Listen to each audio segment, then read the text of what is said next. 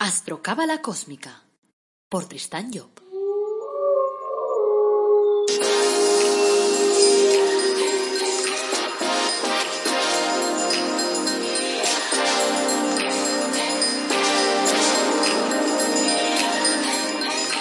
Astrocábala Cósmica, episodio 54.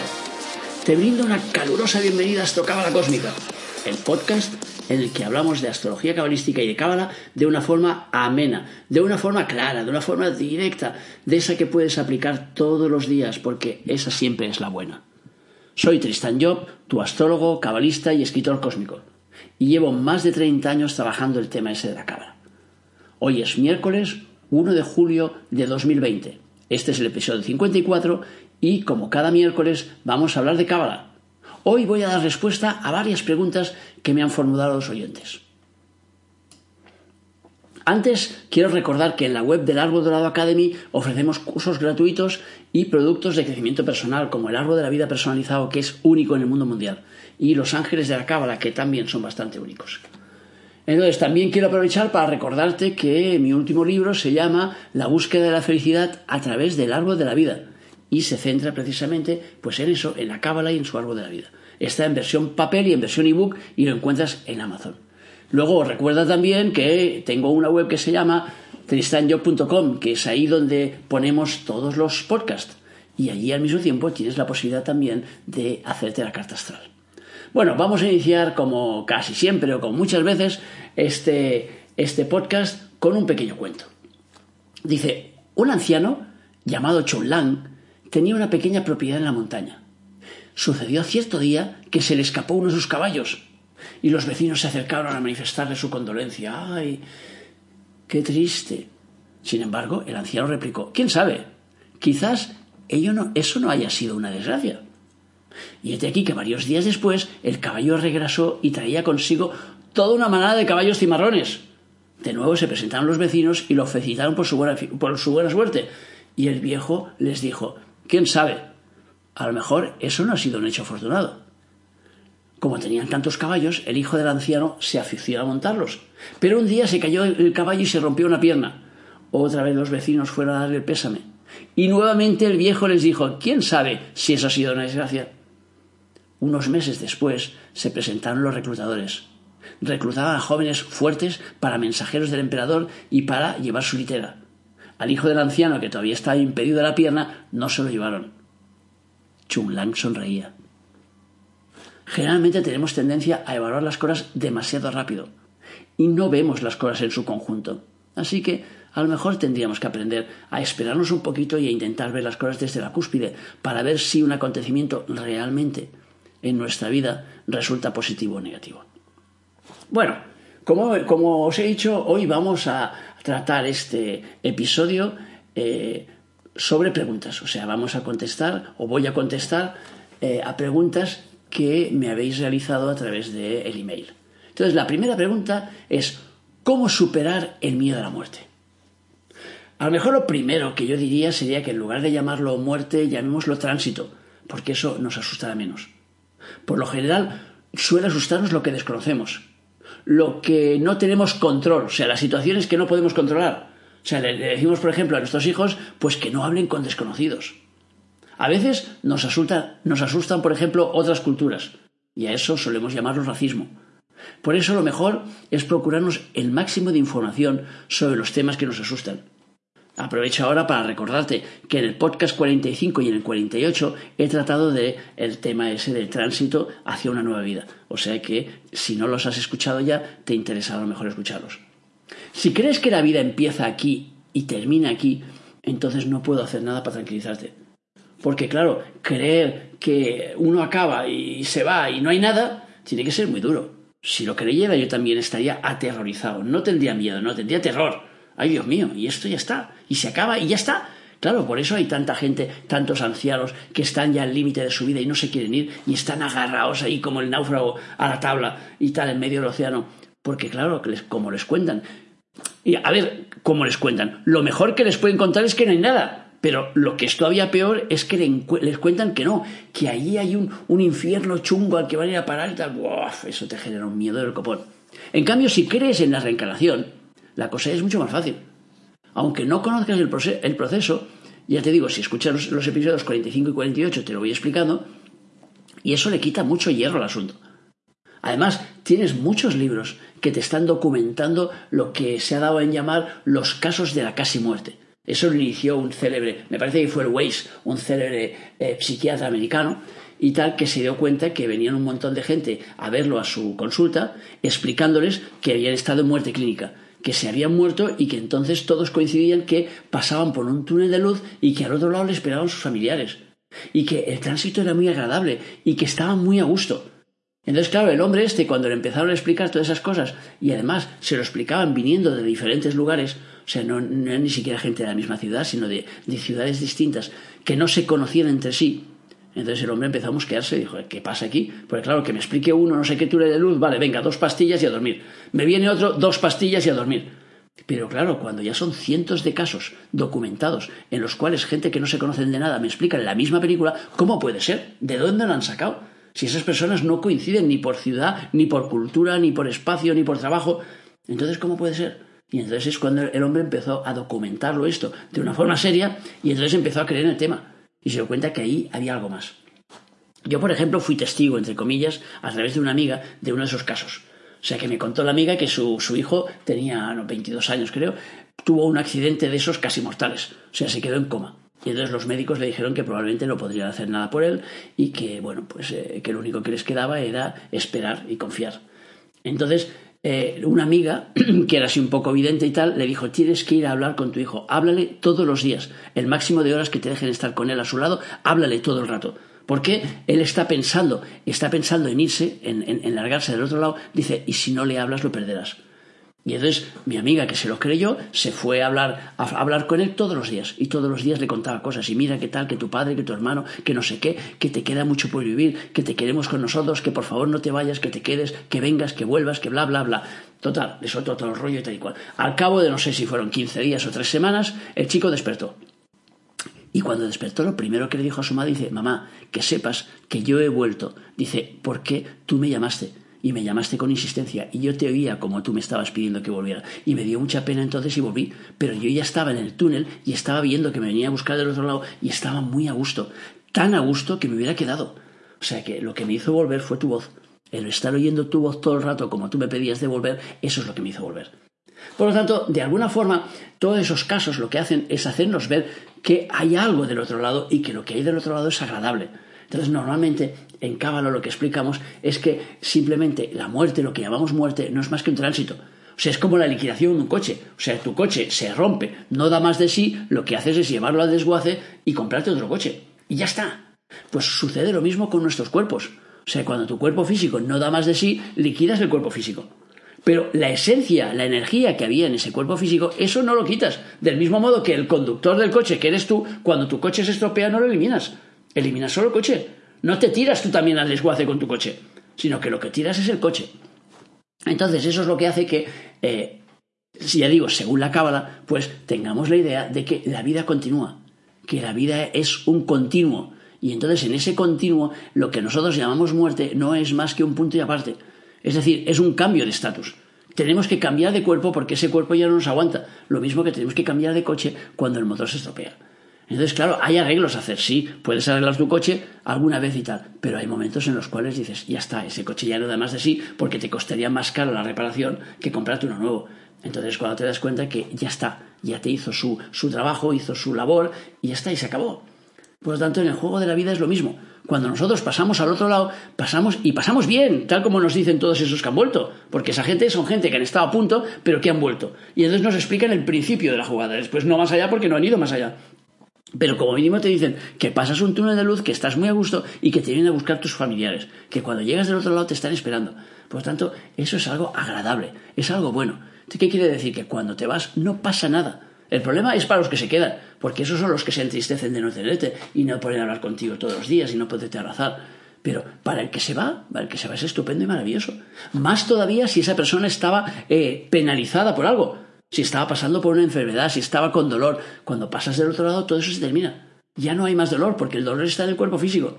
Cuando le quitas esa capa, después lo demás ya continúa eh, sin ningún tipo de dolor. Por lo tanto, lo que nos dicen todas esas, enseñanzas es que cuando pasamos del otro lado, el dolor desaparece. Y por lo tanto, eh, lo que nos queda es un trayecto a realizar. Ya está. Y realizamos el trayecto y punto. Y no pasa nada. Ese es el juego. Por lo tanto, ¿cómo puedes hacer para, volviendo a la pregunta, superar tu miedo a la muerte? Pues simplemente dándote cuenta que la muerte no es más que un punto y aparte, que no se acaba nada, que tú continúas, que tu esencia continúa y que por lo tanto luego volverás a encarnarte otra vez en otro, cuerpo físico y por lo tanto la historia sigue. Y lo único es que eh, cuando te vuelvas a encontrar probablemente con la gente que has conocido ahora en esta vida, a lo mejor no te acuerdes, porque no guardamos memoria consciente. Sí, la memoria inconsciente, pero no la consciente. Con lo cual nos volvemos a encontrar con personajes que ya hemos visto antes y muchas veces cuando los reconocemos internamente a nivel inconsciente, esa persona nos cae bien de forma inmediata. Y luego es cuando le dices, oye, es que parece que seamos amigos de toda la vida y nos hemos conocido hace una semana. O parece que nos queramos de toda la vida cuando nos hemos conocido hace una semana. Claro, porque no os habéis conocido hace una semana. Os habéis conocido mucho antes. Lo que pasa es que esa semana lo que habéis hecho ha sido reconectar. Pero bueno, ese es otro tema. Vamos a pasar a la segunda pregunta.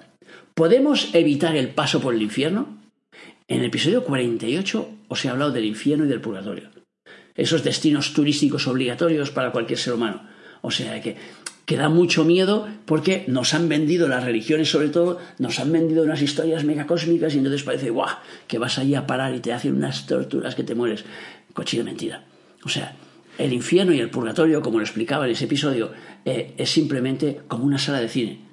O sea, es un tránsito obligatorio para poderte limpiar de las miasmas de alguna forma que tú has, cogido en tu vida. Es decir, tenemos que entender que nosotros tenemos que entrar. Imagínate tú, por ejemplo, que eh, tienes que ver, por ejemplo, cuando tienes que entrar a ver un neonato, por ejemplo. ¿Qué te hacen? Te hacen vestir con un traje ahí especial, te meten ahí unos pantuflas, te meten unos guantes, te meten un casco ahí en la cabeza, te meten toda una serie de cosas para que tú no puedas contaminar a ese niño que está en una burbuja en ese momento. Entonces, cuando nosotros pasamos al tránsito al más allá, sucede lo mismo. O sea, no podemos contaminar, o sea, traer energías a las regiones superiores que pudieran contaminar esas regiones. Y para evitar esa contaminación, ¿qué hacemos? Pasamos por un filtro. Pasamos, digamos, como si fuera un túnel de lavado, como el de los coches. Y claro, ese túnel de lavado en este caso se llama infierno y purgatorio. Es decir, son espacios en los que nosotros tenemos que tomar conciencia de las eh, emociones negativas que nosotros hemos generado en los demás, del dolor que nosotros hemos podido generar. Y entonces, para eso nos colocan como una pantalla de cine y vemos como la película de nuestra vida. En orden inverso, porque lo ponen desde la última imagen hasta la primera, en la que nos van pasando solo las imágenes, entre comillas, negativas. Es decir, porque luego en otras zonas nos tocará ver las positivas. Pero en la zona esa llamada infierno purgatorio son simplemente cosas que nosotros hemos generado en los demás y que les han generado dolor. Y entonces nosotros aquello lo visualizamos. ¿Por qué? Porque de esta forma, al tomar conciencia de ello en una próxima vida, pues tendremos que comportarnos de una forma distinta cuando nos, demos cuenta del dolor que hemos generado. Sobre todo cuando ya estamos en esa región y ya no tenemos cuerpo físico y por lo tanto no funcionamos como aquí en el mundo físico. Entonces ahí somos conscientes, empezamos a tomar conciencia una serie de cosas para que ese estado de conciencia quede grabado de alguna forma en eh, nuestro disco duro. Entonces, Claro, ¿qué pasa? La, pregunta entonces era si podíamos evitar el paso por el infierno. No. La respuesta es no podemos evitar porque son como peajes de una autopista. Ahora bien, si tienes la tarjeta apropiada, la barrera va a abrirse sin que apenas pares el coche, como sucede en las autopistas. O sea, sí puedes hacer que el tránsito por esas regiones sea muy cortito. No puedes evitarlo, pero sí puedes pasar como una exhalación, o sea, muy rápido. ¿Y cómo puedes hacer eso? Con el ejercicio que explicábamos en, estos capítulos también de la retrospección, que es un ejercicio de toma de conciencia. ¿En qué se basa ese ejercicio? Pues es muy simple. Tú te vas a dormir y antes de irte a dormir empiezas a pensar en todo lo que has hecho durante el día, desde lo último hasta lo primero. Porque estás haciéndolo de la misma forma que sucede cuando tú vas al mundo astral. Entonces, al pensar de lo último a lo primero, ¿qué sucede? Que entonces tomas conciencia. Cuando empiezas a hacer ejercicio un poco más profundamente, ya no será solo un ejercicio de memoria, sino un ejercicio de toma de conciencia. Es decir, yo, por ejemplo, le he dicho a esta persona, he dicho fea. ¿Con qué cara me ha mirado esta persona? ¿Qué ha debido sentir en el momento en que yo le he dicho fea? Cuando yo me coloco en su lugar e intento tomar conciencia de esa emoción, entonces esa emoción desaparece, la estoy liquidando. Ya no tengo que pasar después el tránsito por el infierno o por el purgatorio para que me hagan tomar conciencia de eso, porque ya lo he hecho antes. Por lo tanto, por eso el ejercicio de retrospección es de los más útiles que pueda haber de cara al tránsito. Y todos deberíamos hacer ese ejercicio todos los días. Y además de eso es un muy buen ejercicio de memoria, porque tienes que acordarte de todo lo que has hecho durante el día, empezando por lo último. Y entonces vas yendo hacia atrás. Lo último, me he lavado los dientes. Lo anterior, he visto una serie. Lo anterior, he cenado. Lo anterior, y vas yendo hacia atrás. Y entonces ya digo, eso es, un ejercicio de toma de conciencia buenísimo. Si lo haces y lo vas haciendo durante el resto de tu vida, cuando tú tengas que pasar por esas regiones, ya te digo, pasarás como quien pasa la autopista con la tarjeta esa del Teletac, que pasas allí y, casi casi no tienes que parar el coche, solo tienes que reducir la velocidad. Pues esa sería un poco la idea. Bueno, siguiente pregunta. ¿Es justo que existan tantas diferencias entre razas o incluso entre personas de una misma raza? A ver, vivimos en un mundo que está en constante evolución y no estamos todos en el mismo punto del camino. O sea, las diferencias representan desde el punto de vista de la cábala diferentes posiciones en la escala evolutiva. O sea, se supone que todos tenemos que pasar por las mismas experiencias o por experiencias parecidas, por lo menos a nivel energético. Y eso quiere decir, por ejemplo, que un habitante de las selvas del, Brasil, pues un día le tocará pues tener un frigorífico y aprender ahí cómo funcionan todas esas cosas que tenemos nosotros por aquí. O sea que, visto así, las diferencias entonces no son injustas, sino que simplemente marcan una posición en el camino. Claro, sería muy injusto si creemos que todo empieza y acaba aquí, porque entonces, claro, sí que viviríamos en un mundo desastroso, horroroso. Pero claro, yo creo que aunque a veces lo parezca, en realidad existe un plan. Y eso es lo que nos explica la, Cábala. Existe un plan y existe un orden. Y por lo tanto las cosas no son así eh, al azar, sino que siguen un ordenamiento. Y entonces nosotros vamos pasando por diferentes etapas y eso es lo que, lo que le da sentido para mí a la jugada y lo que hace entonces que el tema no sea a nivel global, no, no sea, esas diferencias no sean, eh, no sean digamos, eh, injustas, sino que tienen ahí su punto, evidentemente visto desde el punto que lo miramos aquí, claro, es evidente que sí, a nivel emocional no resultan terriblemente injustas, pero cuando lo miramos desde un punto más elevado y lo miramos desde un punto de vista espiritual en lugar de un punto de vista emocional, entonces tenemos que pensar que esas personas van a llegar a tener todo lo que nosotros tenemos, las que están pasando penurias, y que por lo tanto todo es un circuito en el que vamos pasando por diferentes etapas. Siguiente pregunta. ¿Por qué, dice, debería creer en la reencarnación? Aunque ya hablo del tema hace unos minutos, vale la pena volver a, darle, a darle un, par de vueltas y responder a esta pregunta. O sea, la reencarnación es la que de alguna forma le da sentido a nuestra existencia. O sea, sin esa creencia, para mí, sería demasiado duro pensar que yo que sé, que aquí estamos tirando los alimentos cuando caducan y en África mueren de hambre los niños, todos los días mueren niños de hambre porque no tienen nada que llevarse a la boca. Para mí sería un peso insoportable. O sea, para mí la reencarnación tiene una lógica si nos fijamos, por ejemplo, en la naturaleza. O sea que vemos que la naturaleza funciona en un ciclo sin fin y se va regenerando de forma natural, sin necesidad que el ser humano interactúe. En todo caso pasa al revés. Cuando nosotros metemos mano en la naturaleza, como por ejemplo estamos ahora haciendo con las, con las selvas de Brasil, talando allí los árboles y tal, lo que hacemos es fastidiarla. Nos estamos cargando uno de los pulmones más importantes que tenemos en nuestro mundo. Por eso después la naturaleza se revela contra nosotros y nos encontramos, pues como nos ha pasado ahora recientemente, de estarnos ahí encerrados durante tres meses y tal en casa para permitir que esa naturaleza se vaya regenerando. Pero si la naturaleza es perfecta, el ser humano, que se supone superior, aunque solo sea porque tiene un cuerpo mental, o sea, ni los minerales, ni los vegetales, ni los animales, que son nuestros hermanos en la naturaleza, tienen cuerpo mental. Por tanto, si el ser humano es superior, sería absurdo pensar que las diferencias entre las personas eh, que viven, por ejemplo, en diferentes lugares del mundo son debidas pues, a un mal funcionamiento del sistema. O a pensar que nosotros, claro, la naturaleza es perfecta y nosotros no. Eh, para mí, la reencarnación lo que hace es darle sentido a la vida. O sea que pensamos que ahora estamos haciendo una labor determinada y luego nos tocará otra. Que ahora, por ejemplo, yo soy un hombre y en la próxima vida me tocará ser una mujer. Y así de esta forma, si yo en esta vida ahora como hombre discrimino a las mujeres, ¿qué pasará? Que luego me tocará ser discriminado a mí. O sea que me tocará vivir la otra parte para que yo comprenda lo que están viviendo las personas a las que yo fastidio. Entonces, en ese juego, la vida entonces tiene un sentido. No es que sea perfecta, no lo es, pero tiene un sentido. Y por lo tanto la reencarnación le da sentido a las cosas. Y el pensar, ya digo, que hay gente que pueda estar del otro lado del mundo ahora mismo mientras estoy hablando, muriéndose de hambre porque no tiene fuerza para poder cazar una mosca, para mí no tiene ningún sentido si simplemente es porque le ha tocado. Te ha tocado. Ya está. Venga, liquidado. Eh, a ver, ¿en serio? O sea, hay gente que se va, que coge un avión, por ejemplo, de esos que salen a veces en las películas y que pasa en la realidad, que coge un avión para irse a París a desayunar y hay otros que no tienen fuerza para poder cazar una mosca, no puede ser. Tiene que tener un sentido todo eso. O sea, no, no puedo creer que es por casualidad, que todo empieza y acaba ahora. Por lo tanto, lo único que para mí, para mí, en mi opinión, le da sentido a la vida es la reencarnación. Por eso es lo que eh, yo creo que deberías creer en la reencarnación, porque le dará sentido a tu vida. De otra manera, no es más que esperar que las cosas sucedan. Sales a la calle y te puede caer una, una maceta en la cabeza porque sí, porque todo es porque sí, todo es por casualidad. Te puede atropellar un coche porque sí, puede aparecer un camión de la nada porque sí. Yo no creo en todo eso. Y por eso mi vida es una vida tranquila en la cual no tengo miedo a las cosas. Porque no creo que las cosas sucedan porque sí.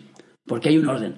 Y entonces, como creo en ese orden, pues eso me, da, digamos, más, más tranquilidad. Siguiente pregunta. ¿Puedo reencarnar en un animal? A ver, la cábala ve la vida como un sistema evolutivo, en el que continuamente nosotros vamos hacia adelante. Así que, desde esa perspectiva, no es posible reencarnarse en un animal. O sea, porque estaríamos yendo hacia atrás, desde el momento en que los animales no tienen cuerpo mental y por lo tanto no tienen capacidad para pensar. O sea, Ahora mismo estoy seguro que más de uno, a la vista de, de, algunas personas y tal, que tenemos en este mundo de Dios, pensará que hay animales más evolucionados que ellos. Y claro, podría yo estar de acuerdo en algún plano, pero no en el plano evolutivo. Por lo tanto, desde el punto de vista de la cábala, repito, porque después hay otras gentes que pueden pensar libremente lo que quieran, pero desde el punto de vista de la cábala decimos que no, que uno no puede ir hacia atrás, que reencarnarse en un animal sería ir hacia atrás y no hacia adelante. Por lo tanto, te reencarnas una vez, eres un ser humano, te reencarnas en otro ser humano, en otro lugar, con otra raza, otra historia, pero en otro ser humano, no puedes reencarnarte en un animal. A ver, vamos a por la última pregunta. ¿Qué, qué es y cómo ser espiritual? A ver, lo primero que me viene a la mente cuando una persona te dice que quiere ser espiritual es que está tratando de imponer algún tipo de cambio a su vida. O sea, que quiere iniciar un nuevo camino. O sea, a lo mejor lo primero para ser espiritual es estar en disposición de abrir un nuevo diálogo con tu personalidad profunda. O sea, a ver, explicado de una forma un poco más clara, se trata de escucharte. Y claro, ¿cómo haces para escucharte? Pues tienes que empezar por escuchar lo que sucede a tu alrededor por empezar a ver qué pasa en tu vida, por analizar las anécdotas, por dejar de creer en la buena suerte, la mala suerte o la casualidad como si fueran respuestas megacósmicas que te dan respuesta a todo. O sea, esto ya buena suerte, esto mala suerte, esto casualidad. Ya está, todo contestado. No, cuando tú quieres trabajar más tu espiritualidad, tienes que empezar a encontrar respuestas. Para encontrar respuestas las tienes que buscar. O sea, normalmente solemos usar un filtro demasiado grueso y eso rechaza gran parte de las informaciones que nos llegan del universo. O sea, no prestamos atención a la medida de las cosas que nos pasan. Y por tanto no tratamos de encontrar sentido. Por ejemplo, vas por la calle, tropiezas, pues ya está, te tropezado. O te cierra las puertas el, tío del autobús, te cierra el conductor en las narices. Bah, mala leche que tiene el tío, no sé qué. Y cargarás contra él como si él fuera el culpable de, de tu película y por lo tanto él pudiera dirigir tu realidad. Porque en realidad lo que te ha pasado es a ti que te han cerrado las puertas, no es a él. Por lo tanto es tu realidad. Claro, si tú no le quieres encontrar ningún sentido, pues mira, el único sentido que tiene es que te has encontrado con un desgraciado de conductor. Vale, pues venga, besitos para él. No, el juego de la vida no es ese. El juego de la vida es dónde ibas, qué es lo que ibas a hacer. O sea, ¿a qué te obliga eso de, haber perdido ese autobús? Vas a tener que estar un cuarto de hora más esperando. ¿Qué es lo que te permite hacer ese cuarto de hora? ¿Te permite meditar sobre lo que ibas a hacer? ¿Ibas a darle la bulla a alguien? ¿Ibas a hacer algo que estaba fuera de tu línea de conciencia? En eso se trata. Se trata de que el filtro ese que ponemos no sea tan grueso que permita pasar todo, que lo cuele todo. O sea, que más bien se trata de que empecemos a utilizar de esos coladores chinos y tal, que sirven ahí para hacer, salsas y que no dejan pasar lo grueso. O sea, estamos aquí para cosechar experiencias y eso quiere decir que estamos en cambio constante. Entonces podemos decir que la espiritualidad es sinónimo de transformación, de evolución, de avance. O sea, es para ir hacia adelante. Todo el rato hacia adelante, como decía aquel, para atrás ni para coger carrerilla. Sea, en cierto modo podríamos decir que es como buscar el camino de la luz. Y claro, la luz es el símbolo del conocimiento, es lo que nos permite ver, nos ayuda a ver las cosas con claridad. Entonces tenemos que buscar en nuestra vida, primero en nuestra vida, después en la de los demás, ver las cosas con más claridad. Claro, las emociones se mueven en un mundo oscuro, porque transitan en el interior. Entonces, claro, para poner luz en nuestra vida, lo primero que tendremos que hacer es intentar elevarnos y salir un poco del mundo emocional. En ese sentido, claro, es no permitir a las emociones que puedan controlar nuestra vida. Porque claro, yo digo siempre, el mando a distancia lo tienes que tener tú. Si tú te enfadas en cero coma, ¿qué significa? Que todo el rato estás teniendo tu, mando a distancia. Estás permitiendo que los demás levanten, eleven o bajen el, el nivel de enfado en tu vida o el nivel de lo que sea. Si tú te dejas llevar por las emociones todo el rato, entonces tienes una vida que está en un vaivén y no tienes ningún control. Entonces es muy difícil entonces que puedas de alguna forma desarrollar tu espiritualidad. La luz circula mucho mejor en, espacios diáfanos. Por tanto, significa que para que la luz circule por tu vida, procura que no encuentre demasiados obstáculos. Y para, que eso suceda, además de estar intentando, pues eso, eh, colocarte por encima de las emociones, tienes que intentar también que haya un orden en tu vida. Y en tu vida también representa en tu casa. Por tanto, si quieres ser una persona más espiritual, tienes que tener tu casa impoluta. O sea, todos los espacios diáfanos, lo máximo posible. Intentar no cargarla de demasiadas cosas y, sobre todo, que esté todo limpio, ordenado, armónico para que sí las cosas funcionen. Y armónico significa, por ejemplo, si tú tienes una, una foto o un cuadro de algo que no te gusta y que simplemente lo pusiste ahí porque te lo regaló tu madre, liquídalo. Regálaselo de nuevo a tu madre. O si no, colócalo en un trastero. Pero sácate de encima, porque no está armonizando tu espacio. Bueno, ser espiritual significa mejorar la conexión contigo. Y para conseguirlo, pues tienes que usar unos filtros, como decíamos, más finos.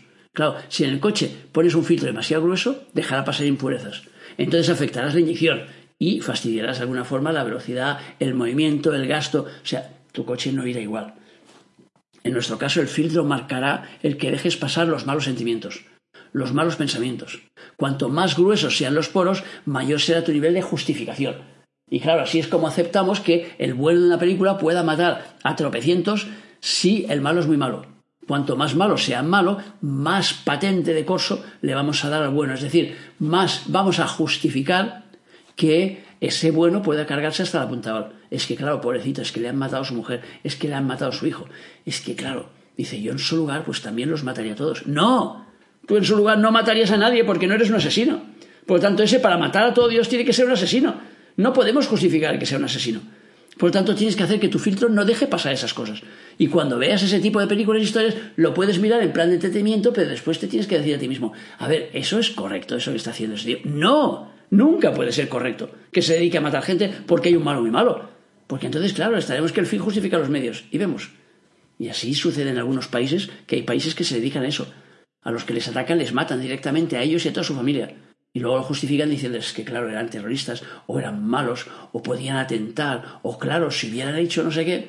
Mira cómo nos cargamos ahí, nos cargamos ahí un país, eh, Irak, simplemente porque nos vendieron la mentira, que luego ya nos dimos cuenta que era mentira, aunque la mayoría ya lo olíamos antes de que nos lo dijeran, de que había armas de destrucción masiva y que había armas químicas y la hostia divina. No había nada de todo eso. O sea, y ya está, nos cargamos al, desgraciado aquel del, del, del Saddam Hussein y listo. Y lo que hemos hecho ha sido cargarnos un país que todavía a día de hoy, después de años de haberlo liquidado, sigue todavía en penuria, sigue todavía sin estar construido, sigue todavía metido en medio de guerras intestinas y tal. Por lo tanto, ¿qué hemos ganado con eso? Nada.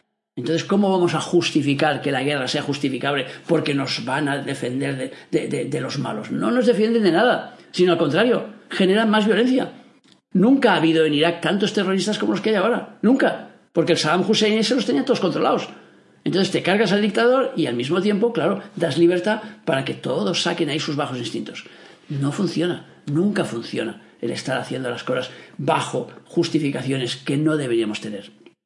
Entonces, para poder mejorar eh, tu conexión con tu ser interno, tienes que usar un filtro mucho más fino, porque si no, esa conexión se cerrará para que no puedas dañar a tu núcleo. O sea, para afinar el filtro, tienes que evitar todo lo que pueda dañarlo por ejemplo, los programas basura de televisión, los telediarios, las series violentas, todo lo que te genere y te, te ayude a, trabajar o a activar tus emociones más bajas, tus bajos instintos. La contrapartida es propiciar todo lo que se relacione con el amor, con los buenos sentimientos, con la empatía, con la solidaridad, con la armonía, con la fraternidad. Todas esas cosas son las que tienes que activar en tu vida. O sea, en definitiva, ser espiritual equivale a ir elevando tus vibraciones a través de la actitud que muestres en la vida en la relación con los demás y sobre todo en la relación contigo. Entonces, para ser espiritual no tienes la obligación de ir a la iglesia, de rezar a los ángeles o de apuntarte a una escuela de crecimiento personal, aunque eso podría ayudarte. Sino, para mí, ser espiritual es buscar la manera de reequilibrarte. Y digo reequilibrarte porque nuestro estado natural es un estado de equilibrio. Lo que pasa es que nos desequilibramos a través de las emociones y entonces perdemos ese punto de equilibrio. Entonces lo que se trata es volvernos a reequilibrar con un trabajo constante sobre nosotros mismos. Bueno, eh, ya hemos contestado unas cuantas preguntas. Hasta aquí el programa del miércoles. Espero haberte aclarado algún concepto Y bueno, eh, me queda decirte, como siempre, gracias por escucharme, por seguirme, por valorarme. Acuérdate de darle esos me gustas y tal y cual, que no cuestan nada, son gratis, pero que ayudan a que la cosa se mueva, a que suba y a que lo pueda ver más gente. Y luego en las notas de este podcast, pues incluyo el email y tienes ahí entonces la posibilidad de, formular tú tus propias preguntas eh, para ver a ver qué es lo que quieres que trate yo en otros capítulos. O sea que recuerda que si quieres ampliar la, ampliación, eh, la información sobre el árbol de la vida, pues tienes mi nuevo libro que se llama La búsqueda de la felicidad a través del árbol de la vida. Como siempre te recuerdo que este viernes tenemos ahí otro interesante episodio que espero que escuches y desearte que tengas un día muy feliz y que te acuerdes de nuestro lema. Apasionate, vive, cambia.